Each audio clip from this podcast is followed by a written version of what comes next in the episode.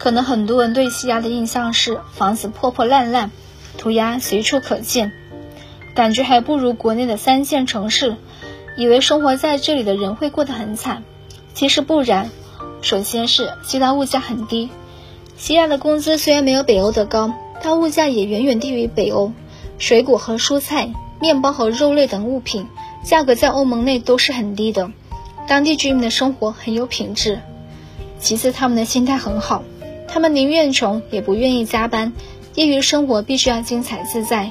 他们经常会躺在沙滩上，享受着日光浴，再来杯冰镇啤酒，坐在海边的咖啡厅吹着海风，再点上一杯自己喜欢的饮料，无拘无束。他们的幸福感就是享受生活，钱够用就好，很少人存钱。西亚的房子是私有制的，可以一代一代传下去，大家也没有买房的困扰。有钱当然可以买套自己的房子。买不起就租房，不会为了买房而去买房，自己过得开心就好。那怎么移民到希腊呢？